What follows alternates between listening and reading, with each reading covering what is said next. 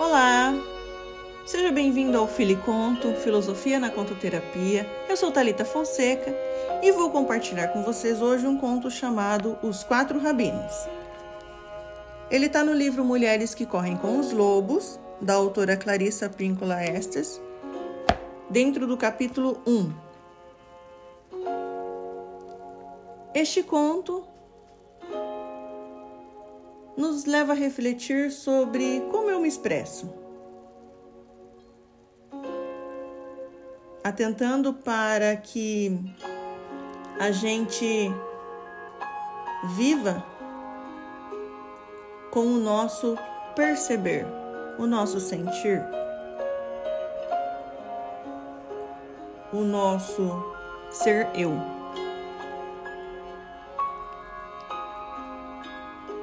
Se imagine com 5 anos de idade, acesse o seu subconsciente, libere a sua imaginação e deixe essa história falar com você.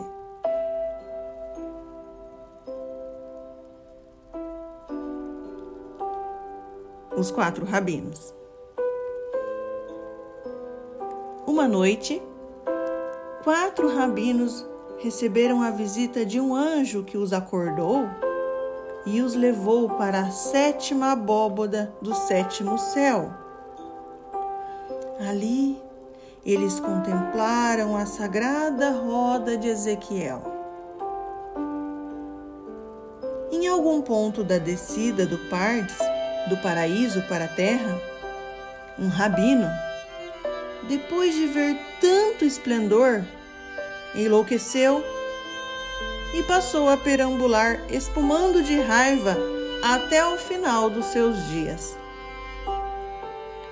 O segundo rabino teve uma atitude extremamente cínica. Ah, eu só sonhei com a roda de Ezequiel, só isso. Nada aconteceu de verdade. O terceiro rabino falava incessantemente no que havia visto, demonstrando sua total obsessão. Ele pregava e não parava de falar no projeto da roda e no que tudo aquilo significava. E dessa forma, ele se perdeu e traiu a sua fé. O quarto rabino, que era um poeta, pegou um papel e uma flauta, sentou-se junto à janela e começou a compor uma canção atrás da outra, elogiando a pomba do anoitecer, sua filha no berço e todas as estrelas do céu. E daí em diante, ele passou a viver melhor.